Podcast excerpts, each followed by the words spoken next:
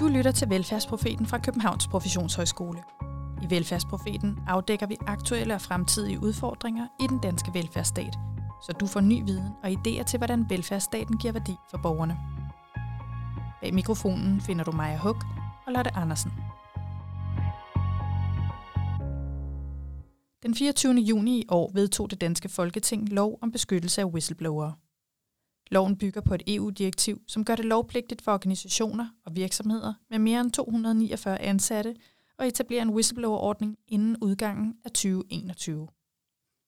Den her udsendelse handler om, hvad sådan en lov kommer til at betyde i praksis. Frederiksberg Kommune har haft en frivillig whistleblower-ordning de seneste 10 år. Whistleblower-sager behandles i Frederiksberg Kommune af borgerrådgiveren, og det er Maja Ekberg Hansen, som vi skal tale med i dag. Derfor har vi jo inviteret dig, Maja Ekberg Hansen. Velkommen til. Tak skal du have. Maja er ansvarlig for de whistleblower-sager, der kommer ind i Frederiksberg Kommune. Men som nyuddannet socialrådgiver har Maja også selv bragt en sag ind via en whistleblower-ordning. Erfaringen fra dengang har haft stor betydning for hendes arbejde i dag. Jeg har også selv haft erfaring med at øh, indberette en sag til en whistleblower-ordning engang, og det tænker jeg indimellem på, fordi det var en sag, hvor øh, vi havde fået en instruks af en chef, og efter min vurdering var den instruks ulovlig. Den gik i korte træk ud på, at borgerne ikke 100% skulle have den hjælp, som de var blevet bevilget. Og jeg tænkte, det kan simpelthen ikke passe det her. Jeg blev virkelig indigneret over det. Og jeg var rimelig nyansat, men det var en chef, øh, havde jeg godt opfattet med det samme, som havde ry for at gå personligt efter folk, som øh, sagde ham imod. Så derfor tænkte jeg, hmm, tør jeg stå frem med det her, eller skal jeg lave en anonym, anonym indberetning? Og jeg valgte at lave en anonym indberetning. Og i første omgang, der, øhm, ja, der blev så iværksat en undersøgelse af det her forhold, og efter en, en længere undersøgelse frem og tilbage, så konkluderede man, at der ikke, øh, det kunne ikke påvises, at der var foregået noget ulovligt. Øh, og første omgang, så blev jeg virkelig øh, skuffet over den konklusion. Jeg tænkte, hvad, hvad, hvordan kan det være? Vi har siddet 25 mennesker og hørt på en ulovlig instruks. Men det rigtig fine var jo så, at jeg kunne erfare, at næste personalmøde, vi havde, der kom den selv samme chef og gav den diametralt modsatte instruks. Nu var der ingen grænser for, hvad borgerne skulle have hjælp, og selvfølgelig skulle vi leve op til bevillingerne, og der kunne der aldrig være nogen tvivl om, osv. osv., osv. Og det øh, synes jeg er et meget øh, udmærket eksempel på, hvordan whistleblower-ordningerne de rent faktisk har en god effekt. Problemet kom frem i lyset, og det blev løst. Det kan godt være, at hver en sten ikke blev vendt, og det kan godt være, at der ikke blev placeret et ansvar, men problemet blev løst. Da Maja Ekberg Hansen indberettede sin sag, var der tale om en frivillig ordning. Men fra december i år skal alle kommuner have etableret en whistleblower-ordning. Den her episode handler om, hvad den nye lov om beskyttelse af whistleblowere kommer til at betyde i praksis. Senere i udsendelsen taler vi også med lektor Kan Jur Mette Langelund Klit, som vil folde perspektiver på whistleblower-ordningen ud sammen med os. Kunne du ikke lige hjælpe os med at forstå, hvad er en whistleblower-ordning overhovedet for en ting? Det kan jeg tro. En whistleblower-ordning er lavet for at få problemer frem i lyset. Findes der problemer derude rundt om i krogene, så skal de frem i lyset, og derfor så skal der være en sikker mulighed for medarbejderne primært til at, øh, at øh, fløjte om det, som man siger. Altså gøre opmærksom på, at der er noget her, som der ikke bliver taget ordentligt hånd om. Øh, og de henvendelser, kan man sige, skal behandles fortroligt, sådan så at medarbejderne kan have tillid til, at øh, de ikke bliver mødt med repressalier, fordi de taler højt om det, som de oplever er problematisk. Så det er det, der er, er baggrund for, hvorfor at, øh, at man nu også går ind og laver nogle mere øh, specifikke regler omkring det her. Hvordan skal de whistleblower-ordninger så se ud? Og kunne du sige lidt om, hvad har man tænkt med den her ordning? Ja, man har tænkt meget i beskyttelse af whistlebloweren. Det er det, det hele går ud på, og det er også det, der er lovens titel. Beskyttelse, lov om beskyttelse af whistleblower. Hvordan sikrer vi øh, beskyttelse og tryghed, øh, kan man sige, for dem, som ønsker at bruge whistleblower-ordningerne. Øh, og, jeg synes også, det er vigtigt at sætte fokus på, hvad, hvad kan man forvente af whistleblower-ordningerne? Hvordan, hvordan fungerer de på en god måde, kan man sige, i praksis altså? Og der synes jeg, det er, det er værd at bemærke, at formålet er at få stoppet det, hvis der foregår noget, som er forkert på en eller anden måde. Om det er altså noget, der er ulovligt eller virkelig uhensigtsmæssigt. Øh, og jeg tror, at, øh, at man skal være opmærksom på, at formålet er ikke nødvendigvis at vende hver en sten. Der vil forekomme sager, hvor vi ikke kan placere et ansvar, eller hvor vi ikke kan få travlet hele sagen op. Det vil helt klart forekomme. Men ved at, at man øh, blæser i fløjten, så får man gjort opmærksom på problemet, og det alene, den opmærksomhed, kan sætte en stopper for det. Øh, det synes jeg er et vigtigt perspektiv at have med, at, at det her fungerer ikke nødvendigvis som øh, kommissionsundersøgelser eller instrukskommission eller Tibet-kommission, hvor hver en sten vendes, og vi afhører samtlige involverede. Nej, det handler om at få stoppet problemerne, få dem løst øh, og få, få tingene frem i lyset. Men jeg synes jo, det er lidt interessant det her med, at på en måde kan man sige, så er det et politisk ønske om at skabe noget tillid til systemet, at vi kan stole på vores system. Og på den anden side kan man jo godt opfatte det lidt som, at et mistillid til et dansk system, hvor vi jo ellers har en 100 år lang tradition for ikke at være særlig korrupte og nepotistiske og alt muligt andet. Hvorfor skal det her lige pludselig installeres? Så kan du sige noget om det med tillidsperspektivet i forhold til en whistleblower-ordning? Som jeg forstår det, så har det været en bekymring hos medarbejderne i Frederiksberg Kommune allerede dengang man indførte ordningen for 10 år siden. Jamen er det i virkeligheden en form for stikkerkultur, som vi understøtter ved at lave sådan en whistleblower-ordning, hvor man kan sladre om hinanden? Og jeg tror, at en del medarbejdere stadig kan have den bekymring. Øhm, det er lidt ærgerligt, øh, tror jeg, fordi at, at øh, det er også skidt, hvis, hvis folk er bekymrede for at bruge ordninger, og problemerne derved ikke kommer frem i lyset. Har du noget indtryk af, hvad er et succeskriterie for en whistleblower? At få mange sager, eller for få sager? For det kan jo anskues ja, ja. på forskellige måder. Det kan absolut anskues på forskellige måder. Jeg tror, øh, ja, det bliver lidt et, øh, et holdningsspørgsmål. Jeg kan i hvert fald mærke i vores organisation, at der kan være forskellige holdninger til det fra henholdsvis politikerne og forvaltning og så videre. Øh, samlet set, så er, så er det mit indtryk, at de fleste er glade for, at, at det giver anledning til at få talt åbent om tingene. Også selvom vi i rigtig mange tilfælde konkluderer, at der er ikke sket noget forkert her. Der er ikke foregået noget lovligt. Der er ikke sket nogen fejl. Men, øh, men at vi har den åbenhed, som gør, at, øh, at alle samarbejder om at få det belyst. Og det bliver jeg lige lidt forvirret over, tror jeg. Fordi på den ene side siger du, at der er tavshedspligt, og på den anden side siger du, at man kan lære om det og få det belyst. Kan du give noget tilbage i mere generelle vendinger, hvis du bliver opmærksom på, at det er ikke kriminelt, og det er heller ikke måske den enkelte, men jeg kan se, at der er en afdeling her, der alligevel kunne have glæde af den viden, der er kommet frem her, eller hvordan kan man lære noget i organisationen af det?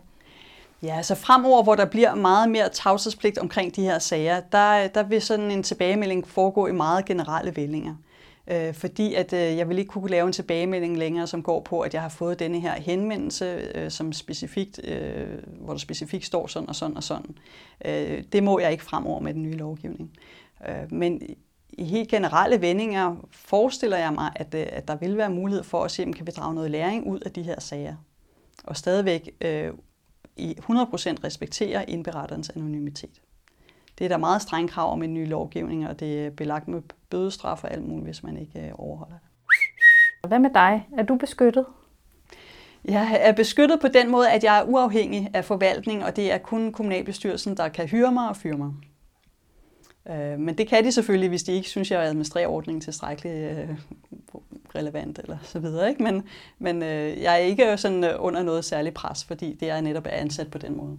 Fordi hvis man skal være lidt konspiratorisk, hvad hvis der kom en whistleblowing om nogen i kommunalbestyrelsen? Ja, ja det, er, det er rigtigt nok. Øh, der kunne man godt løbe ind i nogle interessekonflikter måske. Som det er lige nu, der har vi skrevet ind i vores ordning, at den type sager faktisk ikke behandles under whistleblower-ordningens rammer. Men, øh, men det er lidt spændt på også, om, om vi skal have kigget på i forbindelse med den nye lovgivning. Øh, men øh, ja, det er min oplevelse faktisk, at politikerne er meget optaget af, af, at vi har den whistleblower-ordning, og det var også oprindeligt politikerne, der foreslog, at den skulle etableres i Frederiksberg Kommune der for 10 år siden. Øhm, og de er meget optaget af, at medarbejderne ved, at den findes, og at de har tillid til den, og så videre. Hvad gør I for at gøre opmærksom på den her ordning? Vores kommunaldirektør har her øh, for nogle måneder siden øh, sendt et brev ud til alle medarbejdere, hvor han blandt andet nævner, at vi har den her whistleblower-ordning, og at det er meget vigtigt også for politikerne at, øh, at sikre sig, at alle medarbejdere er klar over, at den findes. For det er jo ligesom første skridt, at man skal vide, at den ordning findes. Øh, og så er der løbende møder for ny, alle nyansatte i kommunen, hvor at man også gør opmærksom på, at whistleblower-ordningen findes, hvor, hvor kan læse mere om det osv. Der, hvor der er, whistleblower-ordningen kan have sine begrænsninger, det er, at vi indimellem ser, og det er ikke kun i Frederiksberg Kommune, men også andre steder, at der er mange, der indberetter om arbejdsmiljøforhold. Og det ligger egentlig ikke inden for ordningens rammer. Øhm, kun i meget få tilfælde i hvert fald, hvor vi kan sige, at her er der så dårligt arbejdsmiljø, at vi ikke kan leve op til, lad os sige, sundhedslovens regler, eller noget af den dur. Ikke?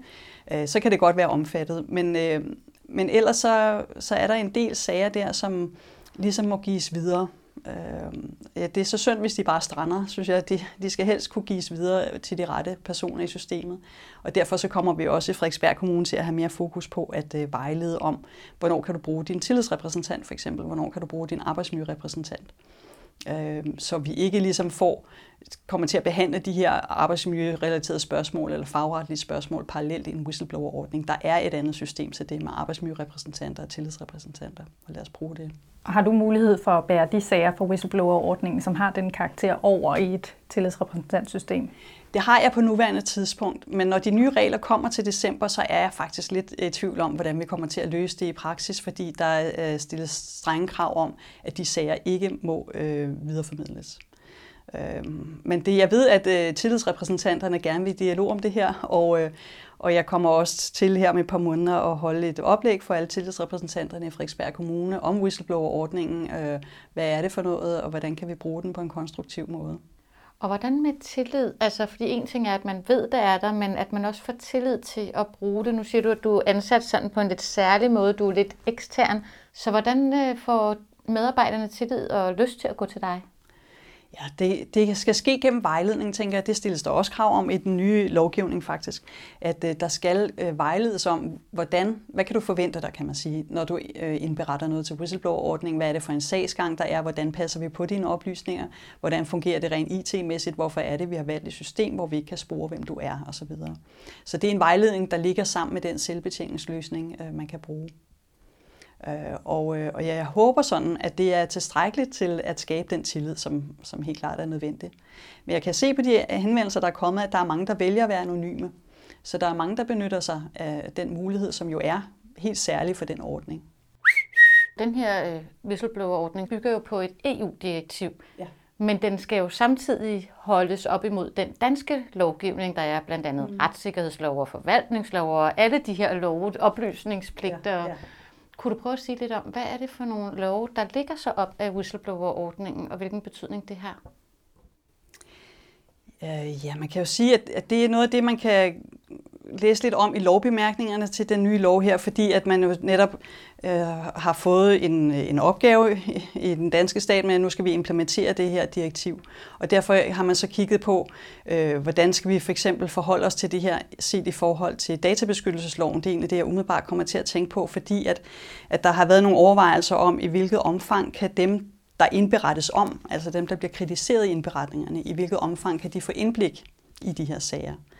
Øh, og øh, der har man så været inde og vurdere indtil videre i hvert fald, at, at det, det kan de ikke nødvendigvis, fordi at øh, der er nogle undtagelser i, øh, i de her GDPR-regler, som gør, at, at lige denne her type sager, som er så tavshedsbelagte, som whistleblower-sager er, der har man ikke nødvendigvis krav på at blive informeret om, at man er omtalt i de sager. Og det er lidt spændt på, hvordan man kommer til at forvalte det i praksis, det her. Så Maja, hvis jeg forstår dig rigtigt, er det så sådan, at der faktisk kan være rejst en sag mod en, og hvis du så tænker, men der er ikke hold i den her sag, så får jeg aldrig at vide, at der er nogen, der har fløjtet af mig? Ja, det er min vurdering, at, øh, at det vil blive sådan, øh, når loven træder i kraft den 17. december. Øh, som det er lige nu, der har man krav på at blive partshørt i mange af de her sager. Så der, der er det sådan, at, øh, at vi også på nuværende tidspunkt, der oplyser vi dem, der indberetter om, at hvis du ikke vælger at være anonym, hvis du angiver dit navn, så vil den, som du indberetter om, den du kritiserer, vil kunne få oplyst, hvem du er. Fordi at der på nuværende tidspunkt er agtindsigt og krav om partshøring. Men de regler vil, som jeg i hvert fald fortolker det, blive lavet om, øh, når vi når den 17. december. Og, øh, men lige nu venter vi på en vejledning fra Justitsministeriet, som kommer til at sige mere om det. På vej ud af døren, da mikrofonerne var slukkede, talte vi lidt videre om de nye sagsbehandlingsprocedurer. Maja fortalte, at selvom man ikke har krav om at blive informeret, hvis man er nævnt i en whistleblower-henvendelse, vil man i mange sager blive inddraget for at belyse sagen. Når whistleblower-loven træder i kraft, må en kommune ikke dele oplysninger, som kan afsløre whistleblowerens identitet. Men de må gerne dele oplysninger om indholdet i kritikken, hvis det er nødvendigt for at undersøge og oplyse sagen. Det betyder i praksis, at man som oftest vil blive involveret, hvis man er nævnt i en indberetning, selvom det altså ikke er noget, man har krav på. Kunne du prøve at tage lidt med ind på den rejse eller den sti, man skal gå af, hvis man bliver opmærksom på, at der er noget her, som jeg ikke øh, føler mig helt tilpas i, eller som jeg synes, de skal have kendskab til et mere centralt sted. Hvordan henvender man sig? Det gør de fleste gennem en selvbetjeningsløsning, som vi har på vores hjemmeside og på vores intranet i Frederiksberg Kommune. Og jeg har indtryk af, at det er sådan, man har organiseret det de fleste steder. Netop også for, at øh, medarbejderne skal være trygge ved at henvende sig anonymt. Og det kan man også i vores øh, selvbetjeningsløsning. Man kan vælge at være anonym, hvis man vil det. Øh, og der skriver man så, hvad det er, man er bekymret over, og tager stilling til ved at være anonym eller ved at angive mine kontaktoplysninger. Og, øh, og så bliver det sendt direkte til mig, i det her tilfælde Frederiksberg Kommune, der er det mig, der administrerer ordningen, og derfor er det kun mig, der ser henvendelserne. Øh, og jeg laver så en indledende screening, hvor jeg tager stilling til, at det her er en henvendelse, som falder inden for whistleblower-ordningens rammer. Og det vil så blandt andet se, øh, sige, at jeg ser på, om om der er tale om grove forhold, øh, strafbare forhold, for det er kriterierne, der ligesom øh, lukker op for, at det her skal behandles for en whistle, som en whistleblower-sag. Det vil også sige omvendt, at der er en bagatelgrænse, eller sådan. Så hvis der kommer en henvendelse om, at nogen har taget øh, nogle kuglepinde med hjem fra kontoret, så falder det uden for ordningsrammer, og det ligger i den indledende vurdering, jeg laver. Hvorimod, hvis der kommer en henvendelse om, at nogen har taget imod gentagende gange dyre gaver fra borgere eller fra leverandører, så vil det falde inden for ordningsrammer, og så skal jeg tage stilling til, hvordan kan vi lave en undersøgelse af det her. Øh, og derudover så kommer jeg også i starten der til at tage stilling til, jamen, er det her noget, der kan dokumenteres? Fordi det er ret vigtigt at øh, for at sikre troværdigheden omkring ordningen, at man kan hvad skal man sige, være sikker på, at det her er noget, der kan objektivt dokumenteres. Øh, at det ikke bare er ord mod ord, eller det er noget, der foregår på rygtebasis, eller noget. Er det her noget, vi kan lave en undersøgelse af og objektivt dokumentere det? Og hvis nu det er det, du tænker, okay, her der er faktisk ja. øh, en tyngde i sagen, som jeg bør gå videre med.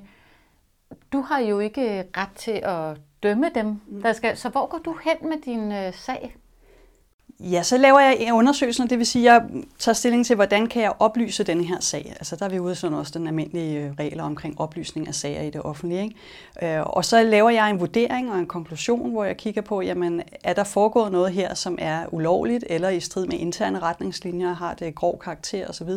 Og det giver jeg så videre i systemet, fordi det er rigtigt, jeg kan ikke som administrator af ordningen øh, tage stilling til, hvad skal der ske her? Skal der ske politianmeldelse for eksempel? I en kommune, der vil det typisk være sådan, at det vil blive politisk behandlet, hvis man lægger op til en politianmeldelse.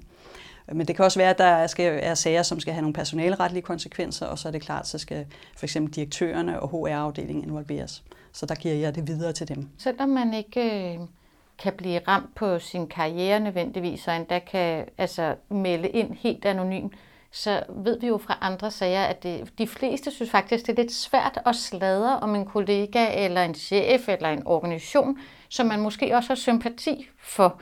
Får man nogen tilbagemelding, når man har meldt noget ind om, hvad der er sket med min sag? Ja, det gør man.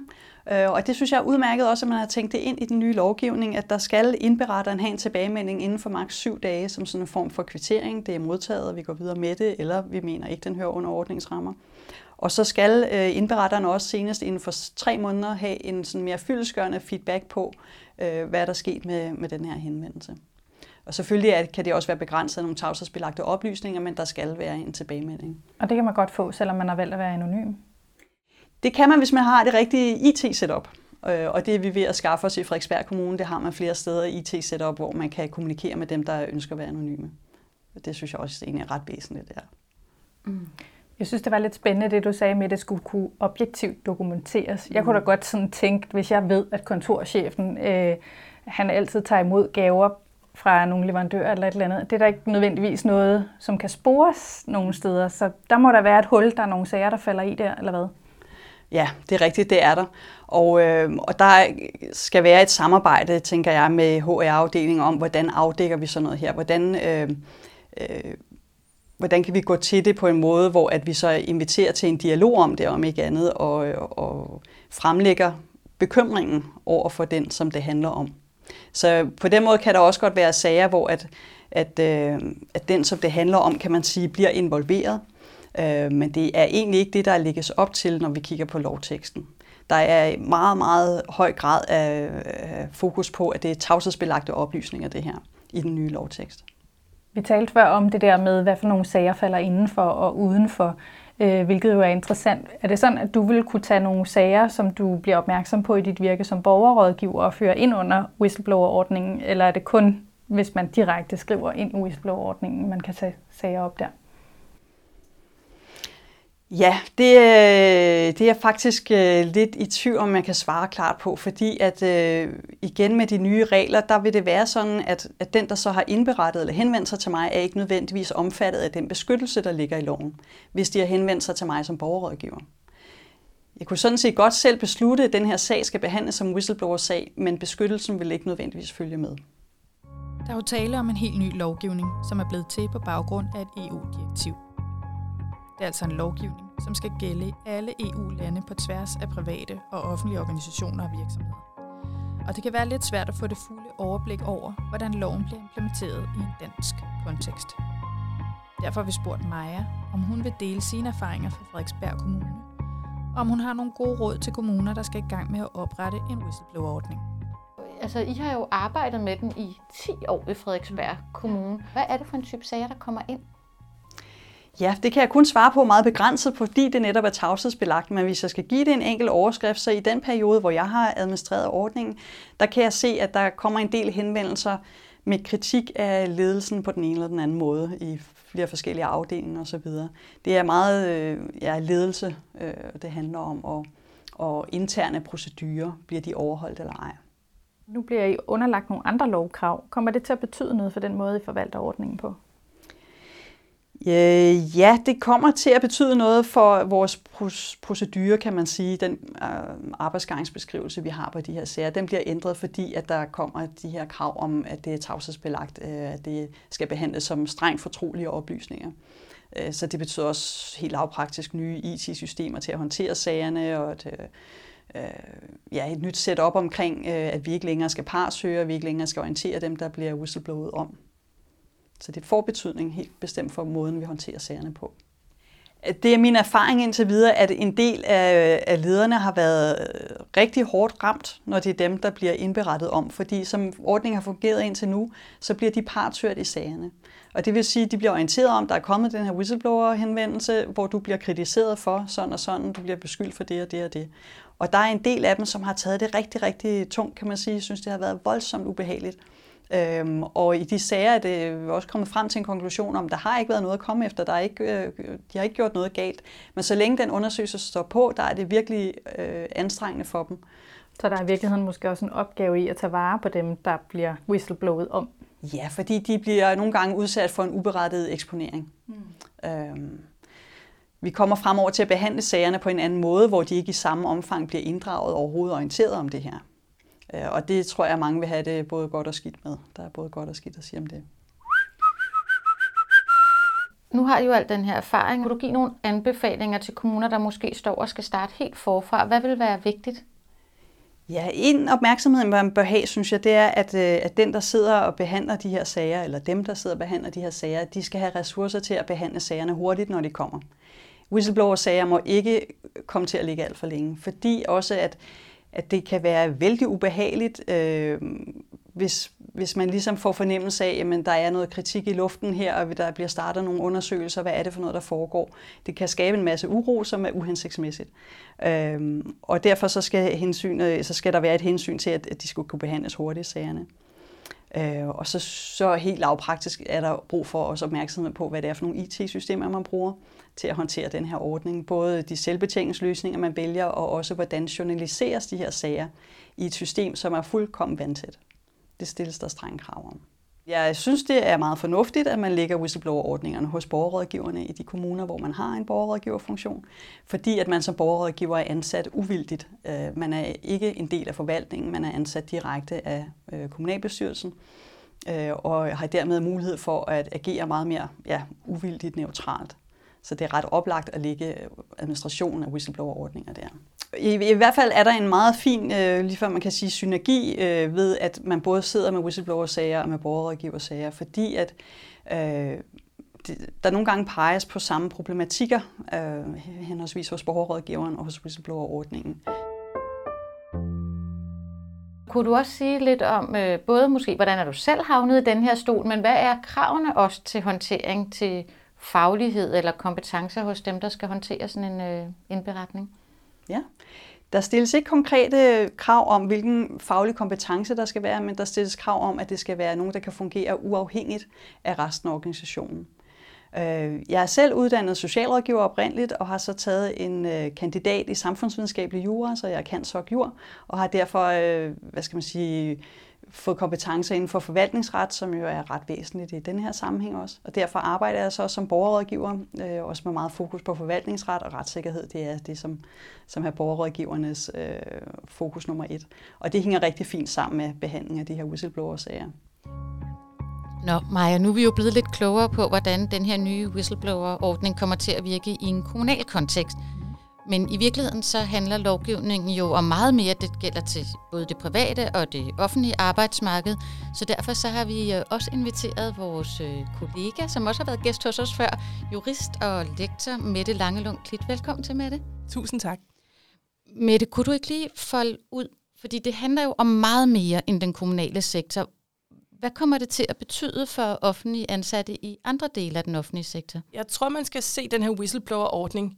Den, den skal nok ses i forhold til demokratiet. Der er vi helt oppe på de her navler. En whistleblower-ordning er sådan, at vi sikrer tillid til lovgivning, så vi tænker tillid til, at myndigheden fungerer, hvor den skal. Man kan jo sige, at øh, vi har jo egentlig erfaringer med noget, der minder om, fordi offentlige ansatte, de har jo øh, ikke bare den ytringsfrihed, der følger af grundloven. De har faktisk en ytringspligt. Så allerede nu har man faktisk som offentlig ansat en pligt til at reagere, hvis man har kendskab til noget, der er ulovligt i, i den forvaltning, man sidder eller i det arbejde, man sidder med. Den her ytre, ytringspligt, den skal ses i direkte forlængelse af, af grundloven og demokratiet, og det er vi i virkeligheden som for, forvaltninger, er, er vi, vi er jo det tredje ben i magtens tredeling, at vi forvalter jo demokratiet, og i den sammenhæng, så skal der være tillid til det, vi gør. Hvem har den største indblik i, hvordan tandhjulene fungerer i den offentlige forvaltning, og hvordan vi, vi håndterer velfærden og, og demokratiet? Det er jo medarbejderne i det. Og så tanken bag ytringspligten er jo, jamen, så skal de også kvalitetssikre ved at sige, hvis der er noget galt. Ellers så, så har vi jo et potentiale for, at det at det ikke er, som det skal være, at der foregår ulovligheder. Og, øh, og når man så kan se, at de tør ikke rigtigt, så har vi jo brug for den her whistleblower-ordning. Og det er noget, man har drøftet. Jeg har faktisk også haft studerende, der har skrevet opgaver om det. Og, øhm, og der er mange forskellige grunde til det. Det kan også ligge i ens faglighed. Hvis man for eksempel, at det, jeg synes, det var enormt empatisk. Jeg havde nogle studerende, der talte med nogle sygeplejersker, der spurgte, de, de var nemlig lidt i tvivl om, er det fordi, de ikke kender reglerne om ytringsfrihed, eller er det for, hvad er årsagen til, at den her ytringspligt ikke bliver brugt? Og det var faktisk for at passe på deres patienter, hvor de sagde, jamen, vi skal jo sørge for, at de bliver raske og har det godt. Så dur det jo ikke, hvis vi fortæller, hvilke vilkår vi arbejder under, eller hvor usikkert det er for dem. Så, så vi holder mund, hvor, hvor andre, altså, det her det var jo en lille undersøgelse, men, men stadig tænker jeg, at der måske ligger noget sandhed i det, hvor andre, for eksempel nogle af de læger, de talte med, jamen, de oplevede, at de var der i så kort tid, og det var enormt karrierebegrænsende, hvis man stillede spørgsmålstegn ved vilkårene. Og, og der kan man jo sige, og de pegede faktisk på, de her studerende, at det kunne måske være, at den whistleblower-ordning vi ændrer på det. Og det, det kan vi jo håbe på, at den gør. Fordi udfordringen er, at hvis du ikke øh, henvender dig via systemet som whistleblower, så har du faktisk ikke den anonymitet. Altså, så vil det jo være efter de helt almindelige regler, hvor, hvor, hvor, hvor dit navn kan komme i spil. Og det er også det, Maja lidt er inde på i, i det, hun siger. At man bliver nødt til, altså hvis man skal have de rettigheder, der er i henhold til den her, til, til den her whistleblower-lov, så skal man så, så, så skal man bruge systemet og altså, der er jo ikke nogen krav til, at man skal være jurist, men kunne du alligevel sige lidt om, hvad er det for nogle kompetencer, man skal have, hvis man er den, der tager imod de her øh, whistleblower-henvendelser? Det kræver, at du kan håndtere fortrolige oplysninger og ved, hvem du må sige det til. Hvad vil det, altså, hvad vil det sige at holde de her oplysninger inden for få hænder? Hvordan håndterer man det? Hvordan breder man det ud? Så jeg tænker, en ting er, hvad er det for en person, der kan håndtere det, men det kræver også en organisering omkring funktionen, så det ikke bare bliver spil for galleriet. Fordi en ting er at sige, at man har en, og man har fortrolighed om dem, der henvender sig, men man har jo også lavet et system, hvor whistlebloweren, det er i hvert fald tanken, og, og mange af de der portalløsninger, at, at man ikke bare smider det ind i den her whistleblower-ordning, og så, og så skal de, øh, dem, der har modtaget beskeden, ligesom fortolke på det, fordi vedkommende er anonym, så man kan ikke få fat i dem igen. Der er der lavet nogle systemer, og nogle af de mere hensigtsmæssige løsninger, hvor man så kan kommunikere mere eller mindre anonymt med den øh, whistleblower, der er, så man kan spørge ind til at prøve at få oplyst sagen yderligere. For jeg synes også, der er et andet medarbejderperspektiv i det. Det er, hvad hvis du er den, der bliver klaget over? Mm. Og, og der er man sige, jamen, det der med at gøre det anonymt, hvis man prøver at sætte sig selv i det sted, at man måske får at vide, der er nogen, der synes, at det du gør er helt forkert. Det, det vil jo være vildt ubehageligt. Og det er jo derfor, vi i virkeligheden har forvaltningsretten og GDPR og de her regler om, at man skal vide, hvad der er registreret. Jeg mener, hvis der bliver truffet beslutninger på baggrund af det, så skal man have lov til at blive partørt over, så man selv ligesom kan, kan få en stemme i det grundlag, man har for at træffe beslutninger. Altså, så, så, så, man, så jeg tænker, vi skal lære at bruge sådan en whistleblower-ordning, og jeg håber, man evaluerer dem efter lidt tid og siger, jamen, har det den effekt, som vi ønsker i forhold til demokratiet, og, og selvfølgelig, det slipper vi nok ikke for i forhold til efterlevelsen af, af EU-rettens regler. Så ligger en øh, stor potentiel julegave eller bombe og venter på os i december måned. det må man sige, men altså, det, det er jo vildt spændende, og, og, og, og det bliver rigtig sjovt. Sjovt, jeg ved ikke, om det er det rigtige, men det er i hvert fald spændende at følge den her ordning og, og se de her afrapporteringer på det til, sådan, hvordan kommer det til at fungere? Hvilke ordninger kommer der til at være af forskellige øh, slags rundt omkring? Hvordan gør man det her? Og, øh, og så se, hvordan det kommer til at udspille sig i fremtiden.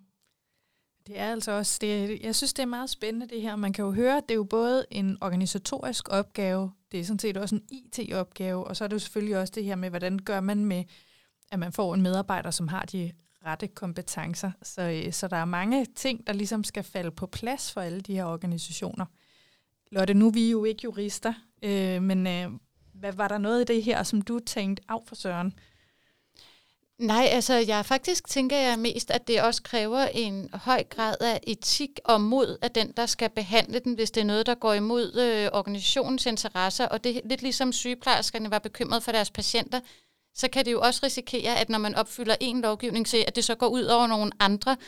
Jeg tænker, der bliver nogle etiske dilemmaer, selvom loven måske om med de nye øh, vejledninger bliver helt klar og tydelig. Ja, der var Maja jo hjulpet ret godt på vej af hende, den form for ansættelse, hun havde som borgerrådgiver. Men sådan, det, det er jo ikke alle, der har den mulighed, så det bliver lidt spændende. Ja. Ja. Jeg synes også, der var noget i det her med, altså, at på den ene side kan man sige, at der er langt mellem Snowden-sagerne. Ikke? Altså, omvendt så er det måske ret vigtigt, at vi fanger de sager, når de er der. Men det er et stort apparat, man sætter på benene, og især i forhold til øhm, nogle af de sager, Maja talte om, som er mere sådan, ja, øh, måske ikke er strafbare, kan de fanges sig det system? Skal de fanges sig det her system? Eller er lovgivningen simpelthen for, øh, altså ikke egnet til det? Øh, og hvis ikke den er det, så er det jo kun for de ganske få sager, man sørger for, at, at, øh, at hele Danmark ligesom er, er på stikkerne. Og der er det jo interessant, om det så er, altså kom, får, får man en forebyggende effekt ud af det, som vi jo alle sammen gerne vil se, tror jeg. Ja, og også noget af det, du har nævnt tidligere, Maja, som jeg har gået og puslet lidt med. Altså, kommer det til at, at øge tilliden til det offentlige system, eller kommer det til det modsatte faktisk at øge mistilliden? Det tænker jeg også bliver lidt spændende. Ja, det gør det. Og tusind tak, fordi Maja, at du lige vil folde ekstra ud. Det er så dejligt, når du har tid til at komme og besøge os her i studiet. Tak fordi jeg måtte komme. Husk at finde Velfærdsprofeten på øh, din favorit podcast-platform, og hvis du trykker abonner, så får du også besked, når der er nye afsnit. Og vi vil også altid gerne høre, hvis du har en god idé til et tema, vi skal tage op.